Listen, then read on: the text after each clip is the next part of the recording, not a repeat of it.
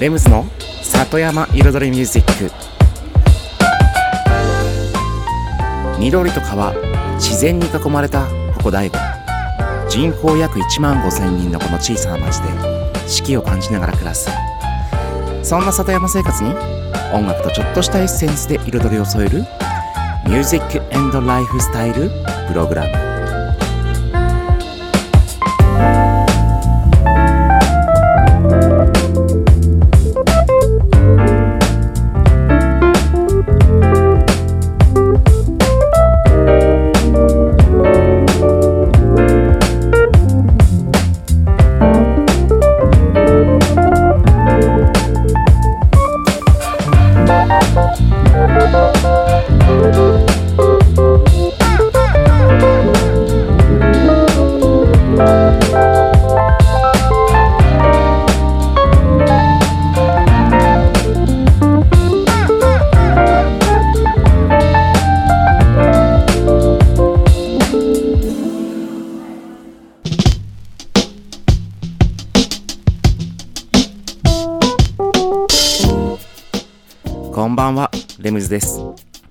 茨城県の北の端、大子町のサクカフェから発信するこの番組、レムズの里山彩りミュージック。サクカフェプロデューサーの私レムズがお送りしています。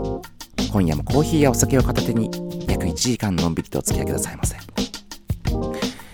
季節がね、良い季節、ね、暖かい季節になってきて、この間はね、30度を超えるっていうね、日もついにありましたよね。うん。で、実は僕、このね、今収録してる時、うん、前日、昨日ですね、ちょっとバーベキューをね、しまして、サッカフェのね、スタッフさんたちと、ちょっとね、飲みすぎちゃいまして、ね、今、声もちょっとなんか若干こう、ね、枯れてるというか、ちょっとざらついて、ざらついてるというか、なんだ、なんでしょうね、あんまりこう出ないで。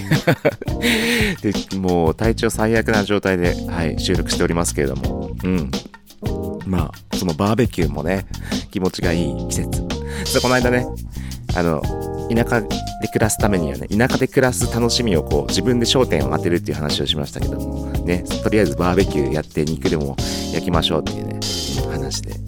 で、なんとね、そのスタッフさんの中で、20代の、はい、女性がいるんですけども、なんか、なんと20、まあ、24、5、24、5歳の子が、生まれて初めてバーベキューしたって言って、えーっつってみんな びっくりしてて、そう、今まですることがなくてみたいな。そう、なんかね、意外な、驚きの意外な事実がね、そこで飛び出すっていうね、なんか、こともありましたけれども。はい、ということで、季節がいいね。で、またね、ここ最近この年度が変わって、うん、新しい年度がスタートしていく時期っていうのは、いろんなところで総会とかね、そう、役員会とか総会とかこう、そういうの集まりがね、たくさん増えてきます。うん。そこでちょっとね、この間参加した一つのね、集まりに出てきたね、ちょっと話について今日はね、トーク部分で触れていこうかと思います。うん。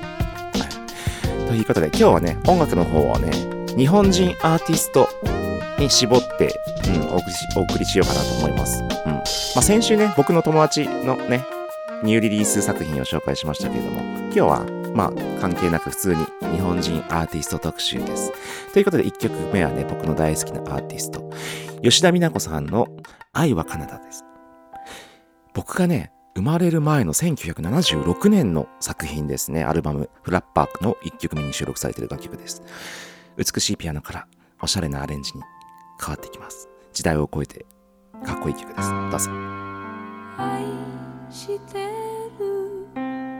この言葉さえ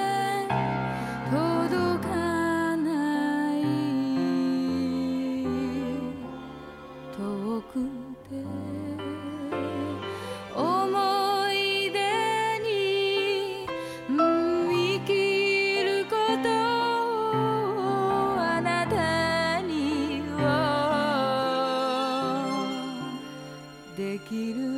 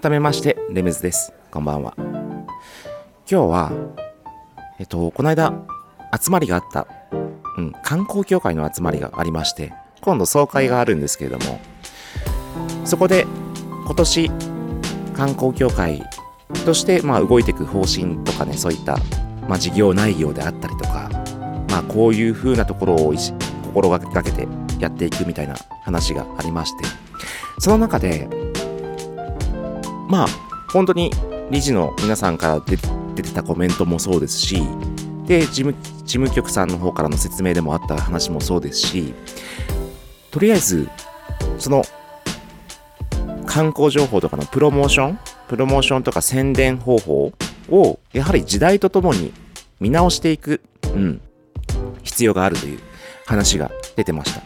で、それでまさに今年はその方向にどんどん切り替えていく。結局今までね、紙媒体の、例えばイベントやるにしても、ポスターすります、パンフレットをすります、それを配ります、さらにどっかに行って、どっかのキャンペーンに行って、手渡しで配ってきます、みたいな。ね、そういう、本当に、何？アナログ的な？そう。アナログ的な告知方法がメインだったんですよね。それこそ新聞の広告、雑誌の広告。ね。まあ、ラジオとかね、そういう電波系のね、まあ、あの宣伝はまあ別として、そういう紙媒体をね、配り歩く。観光大使とともにどっかに行って何かする、宣伝する。うん、みたいな。もうその場にいる人しか見れないやつね。そう。でね、それを、やはり徐々にデジタル化、デジタル化、うん、していく必要があるんじゃないかっていうね、理事さんたちの意見もありながら、もちろん観光協会としても、まあ、事務局の方でも、その方向性で考えていると。うん。で、町の方もね、今、タウンプロモーションチームということで、その SNS をね、積極的に活用して、一気にね、変わってきましたよね。だから観光協会も変わっていかないといけないという話で。うん。で、やはり主に SNS を利用したり、そして、ね、まあ、ホームページ、各イベントについてはホームページでしっかりとね、情報を掲げていく。うん。そういったことを話してました。うん。で、やはりね、その、SNS といってもね、本当に奥が深いんですよ。結局 SNS で告知すればそれでいいだろうみたいな。発信すればいいだろうっていうね、なりがちなんですけども、そこをしっかりとね、あの、考えて動かないと、うん、無駄な、何？無駄な発信。まあ、無駄な発信はないんですけども、効果が薄い。うん。効果が上がらなかったら、あまり意味がない。うん、そういう、はい、意見もありました。うん、でも本当にそうなんですよね。僕も前ね、この番組でもよく言っていたのが、まあ、発信する、発信する、よく街の魅力を発信します、なんとかを SNS で発信しますとか言うけれど、その発信ってどこに発信して、どこに着地してんのって。ね。それがね、こうちゃんとしっかりと考えて、ね、でさらに発信したその情報を見た人が調べた時にどこに着地すんのっていう、そこまで考えて動かなかったら、意味がないというか発信してる自己満足で終わってしまうっていうね話はよくしてますけれども。ちょっと一曲挟みましょう。日本人アーティスト特集です。東和テイさんでテクノバ。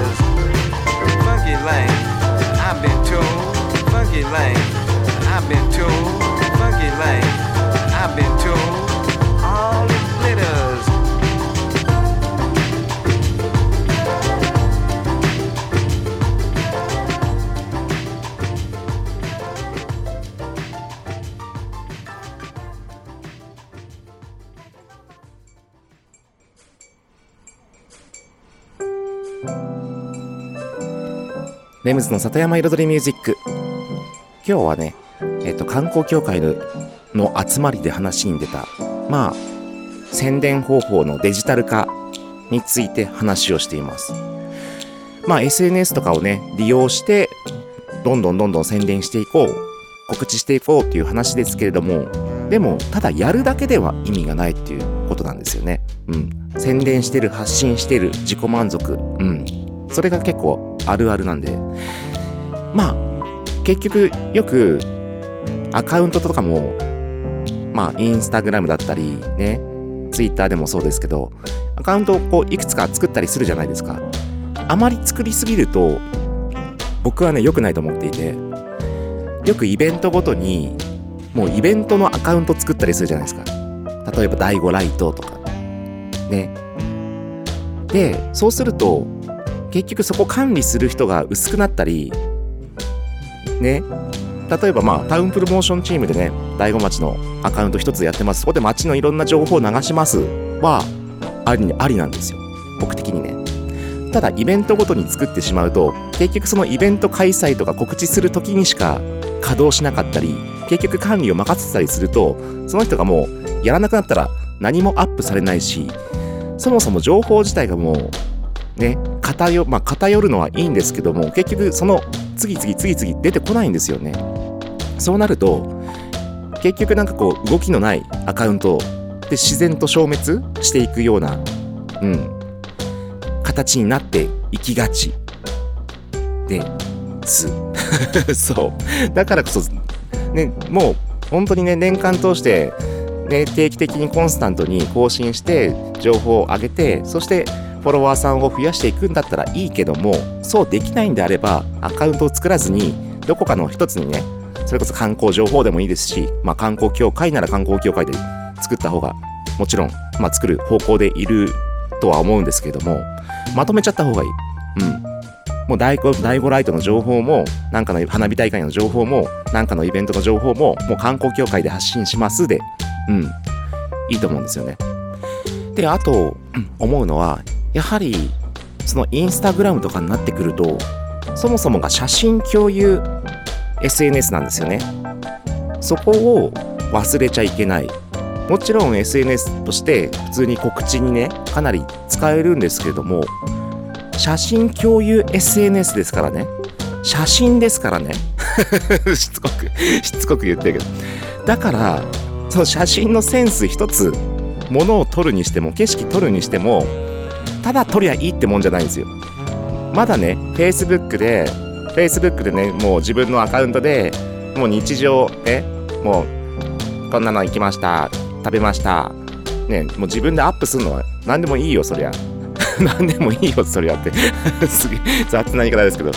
でも、S、インスタグラムは写真共有 SNS ですから、写真の質、まあ質っていうか、センスですよね。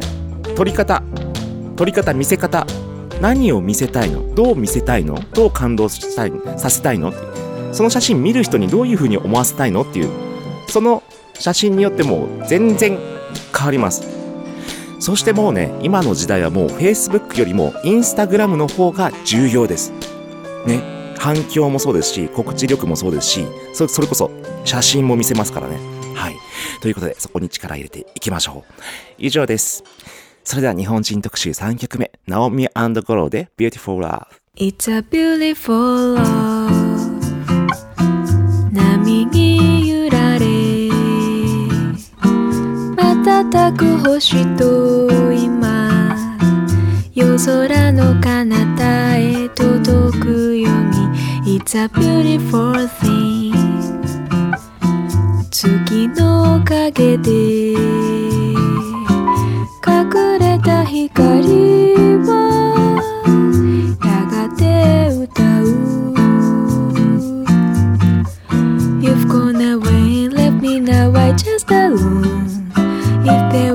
some story between yes and no. I give to having somehow something fair and sorrow. Now I know this love can salvage It's a beautiful love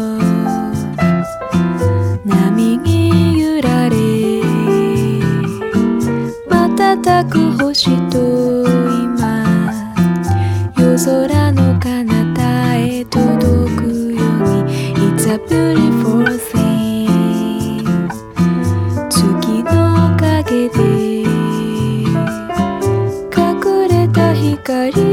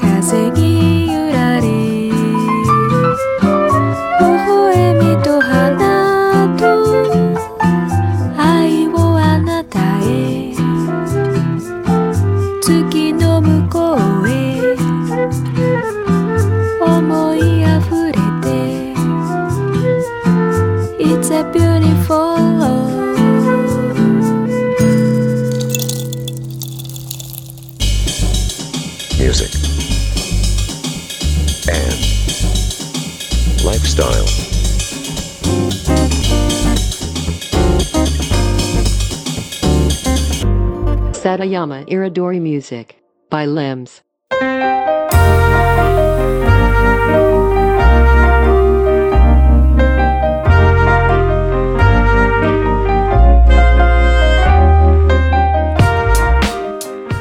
レムズの里山彩りミュージック私レムズがお送りしていますここからのコーナーはレムズビートラボと題しまして番組内でオリジナル楽曲を作ってしまおうというコーナーです毎回私レムズの制作現場の音声を録音し毎回放送します。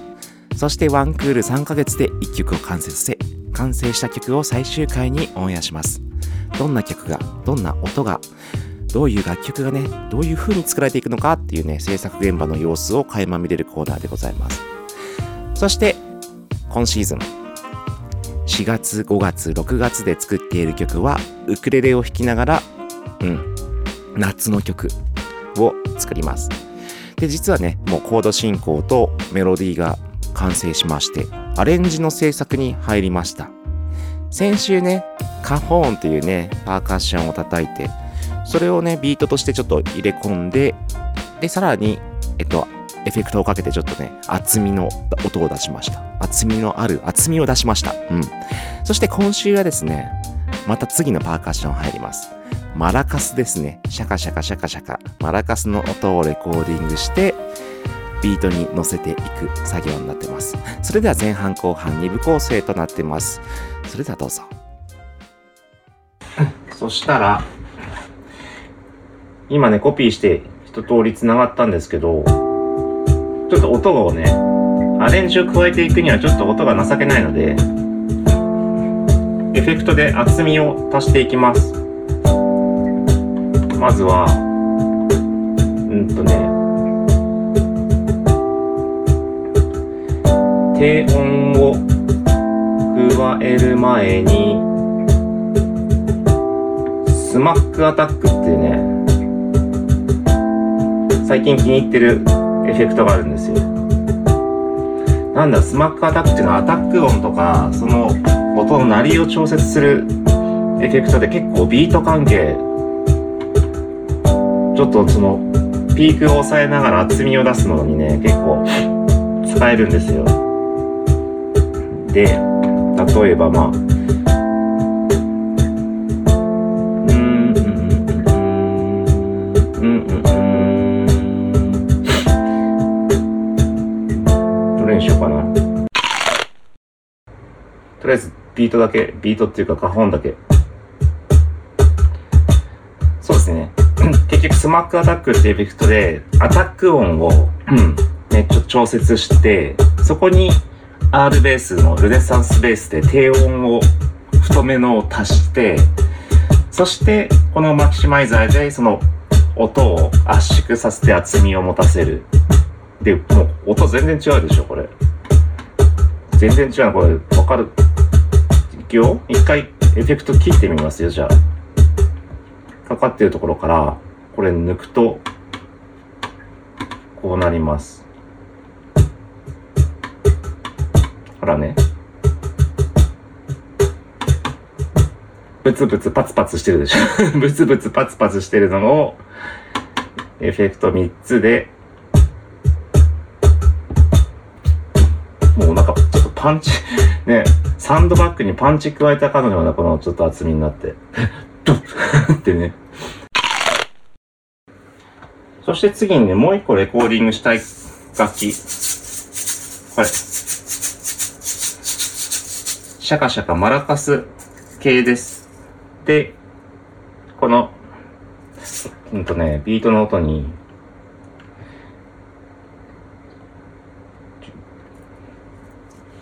どうだろう。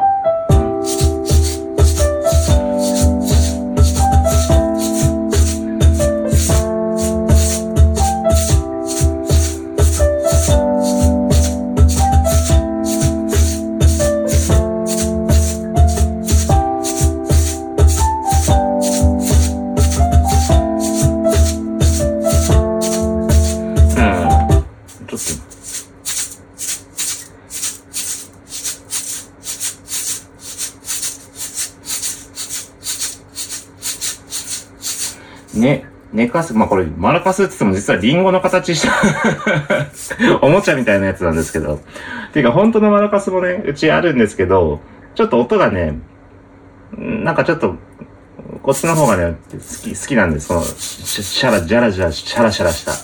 普通のマラカスもうちょっとね、粒がね、大きいのかなうちにあるやつ。中の。うん。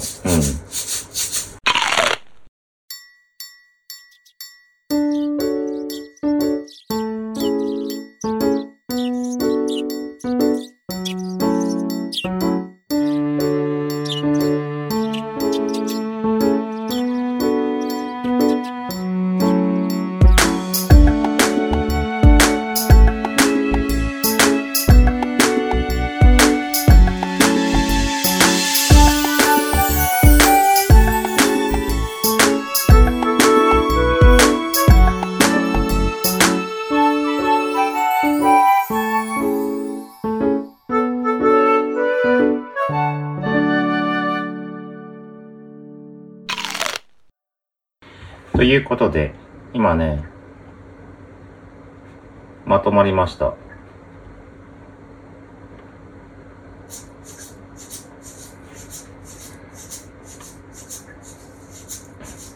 2小節のループになってます。ここから。うん、3、4、2、2、3、4のループ。うん。で、元に戻る。うん。で、これもちょっとエフェクトかけていきましょう。ちょっとまた、落っこちないように一回、セーブしようかな。そしてエフェクト。まあ、軽く、リバーブもかけたいかな。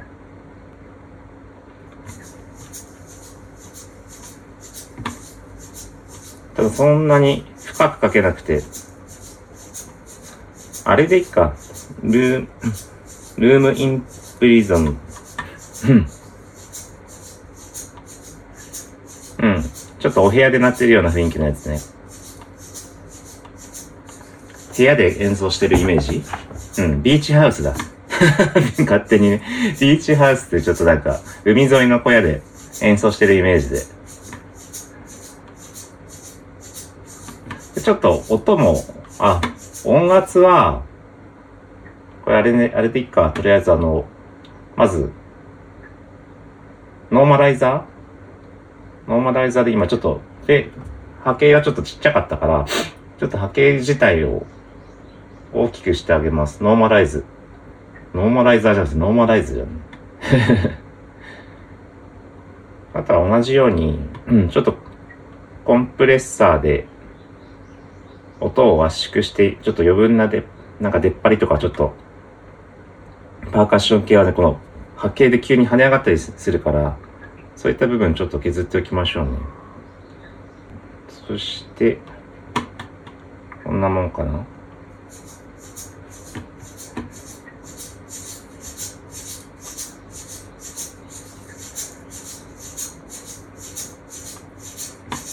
で、ビートと合わせると。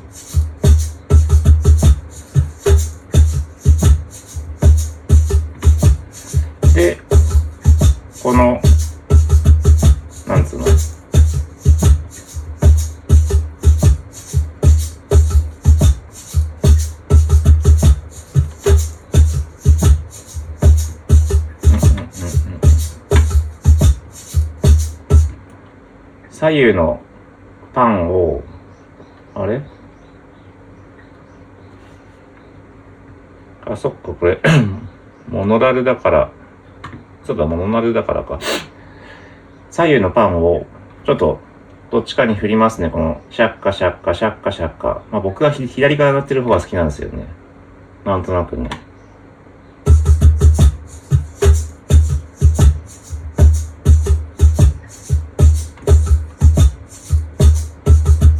ょっと左寄りうん。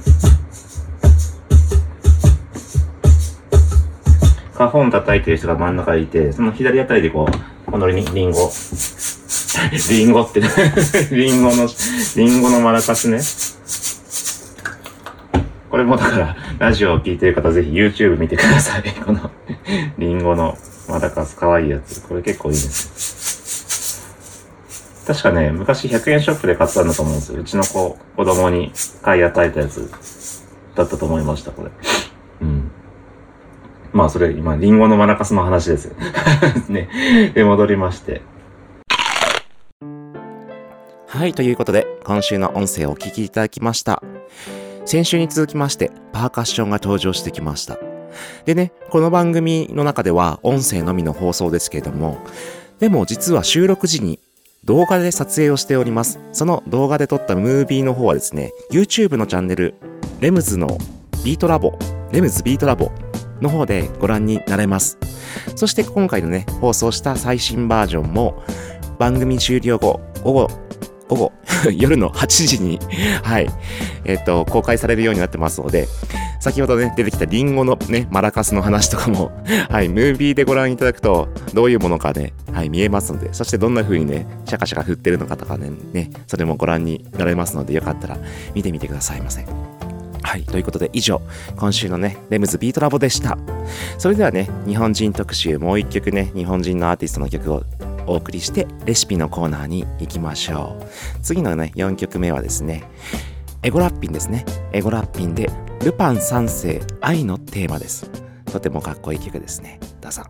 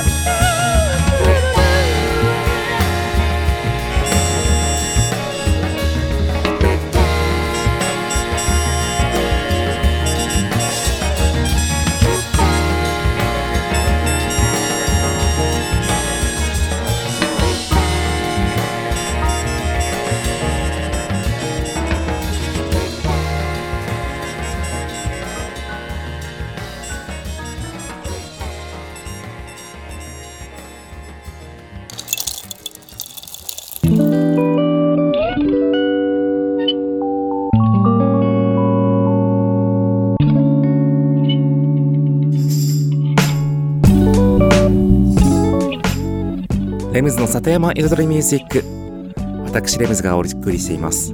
ここからのコーナーは野菜ソムリエレムズのサクカフェレシピと題しまして野菜ソムリエの資格を持つ私レムズが普段自分のお店サクカフェで実際にお客様に提供している料理のレシピを一品一品紹介するコーナーでございます。ただし今日はねあまり野菜関係ないかな。サクカフェで最近ね夜のねメニュー夜のにお肉メニューをちょっとね充実させましてちょっとねいいお肉をね高級肉を仕入れてます。常陸牛です。そう常陸牛の A5 ランクの三角バラをちょっとね仕入れましたのでそちらを使った塩だれユッケの レシピ。もう野菜ソムリエっぽさが全くないね。おしゃれ感も全くない。塩だれバサ牛刺し。牛刺しユッケですね。はいそれではレシピの方に行ってみましょう。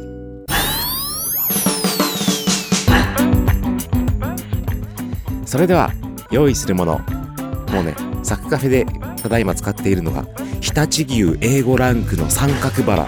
最高級のお肉の部分です。部分で美味しいところ。で油もたっぷり入ってるところでサシがね入ってます。でお肉でしょ？そしてネギあと塩ニンニクごま油と白ごま。以上です。はい。まずはですねお肉をね叩きます。うん。まあ、細かく刻んでもうあとはね叩くだけです。はい。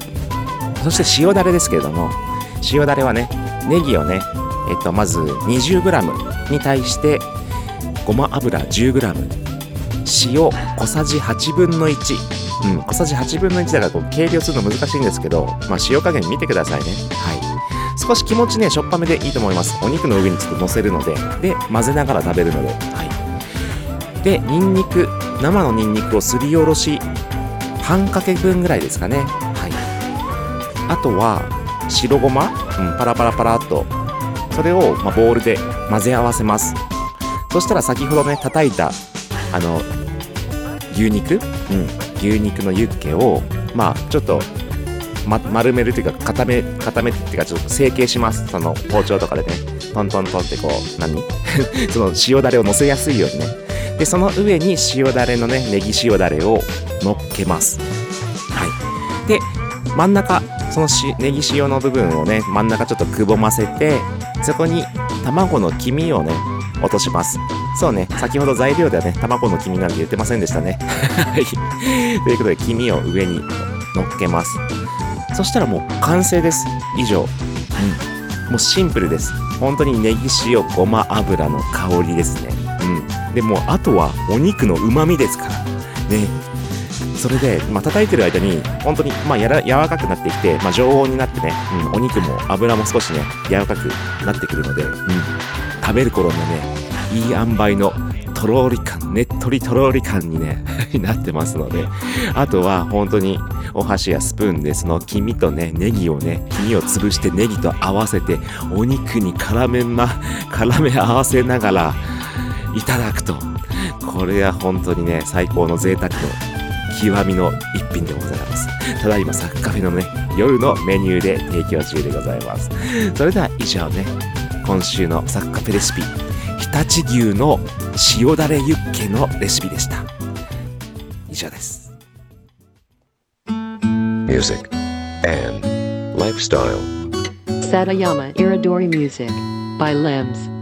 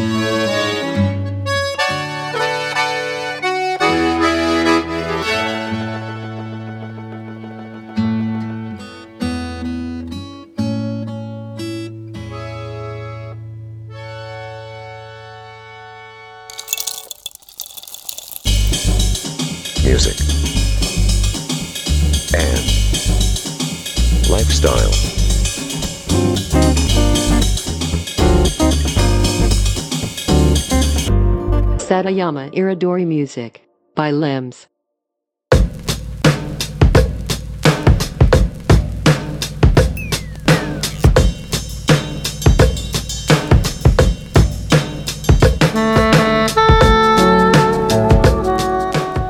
レムズの里山彩りミュージックここからのコーナーは「レムズの世界と音」と題しまして毎回私レムズの作品の中から1曲もしくは私レムズが影響を受けた曲や大好きな曲の中から1曲をピックアップし紹介するコーナーでございます。そしてここ最近はですね毎週僕ね僕がここ数年で初めて知って知ったアーティストでそしてとても気に入って最近聴いている、ね、アーティストさんというのを順番に紹介しています、うん、そして今日紹介するのはトール・ブラック・ガイトール・ブラック・ガイですはい面白い名前ですけれどもまあ要は背の高い黒人の男の子みたいな意味ですよねはいということでねこの方僕も詳しくわからないんですけれどもまあ、ね、毎度のことですけどもアメリカのアーティストさんのようです。はい。そう、これね、Apple Music でちょっとね、ピックアップのコメントが載ってて、ちょっと読んだら、アメリカのビートメーカーさんですね。で、本当に、もうデビューしてあっという間にこのビートメイクセンス、本当に垢抜けた、垢抜けたビートメイクセンス、本当におしゃれというか、なんだろうね、うん、なんだろう、アメリカでも、ね、アメリカのブラックミュージックの中でも本当にセンス感がねすごいです。どの曲聴いてもなんかこう垢抜けてるっていうか垢抜けてるって何て言うんだろう。そつなくね洒落てんですよ。そしてビートもしっかりしててブラック感が出てる。ジャズ感も出てる。そう。だからねなんだろうな。作ろうと思っても作れるようなトラックじゃない。もう彼の持ってるものなのかなっていう。そう。だからねどの曲聴いてもなんかねあなんかすげえなって思っちゃう。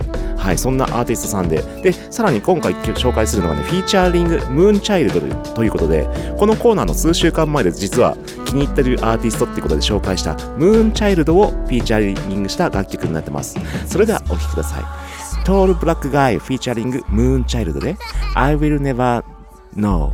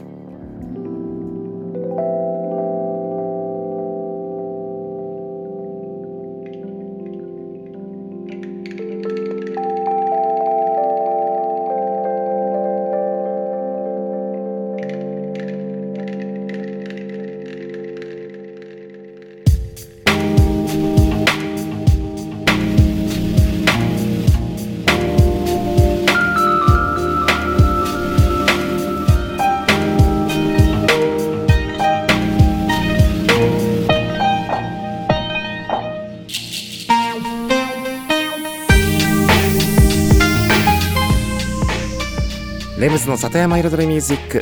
ここまで約1時間私レムズがお送りしてしてきました。いよいよね暑い日も出てきまして夏に向かってねどんどん気温が上がっていくんでしょうけれども。水遊びとかしたいですよね。普通。普通って言ったらあれですけど。なんかその前にねその体験？体験できるもののそう集約して情報をねまとめてこうね発信できるようなものを作りたいっていう話をしてましたけどもそういう本当に体験プランとかじゃなくてもここで水遊びだったらここでできますよっていうそういう情報とかもそこでまとめたいですよね。だって田舎に来た人さちょっと水川遊びしたいんだけどどこでできんのかなって思いますもんね。で僕みたいにね地元の人だったらまああそこの河原とかあと闇溝川だったらあそことか 降りられるポイントだったりとかそういうのなんとなく分かりますけども外外からねふらってきた遊びに来ました。夏休みできました。って言った時にちょっと調べて分かるそういう情報、うん、が載ってるところも教えられるねところ。でさらに体験もこんな体験もありますよ。農家体験できますよ。野菜収穫できますよ。ねクレソンを収穫できますよとか。陶芸体験できますよ。そういう体験全部やっぱりまとめておきたいですよね。ということでちょっと話余談になりました。以上です。ありがとうございました。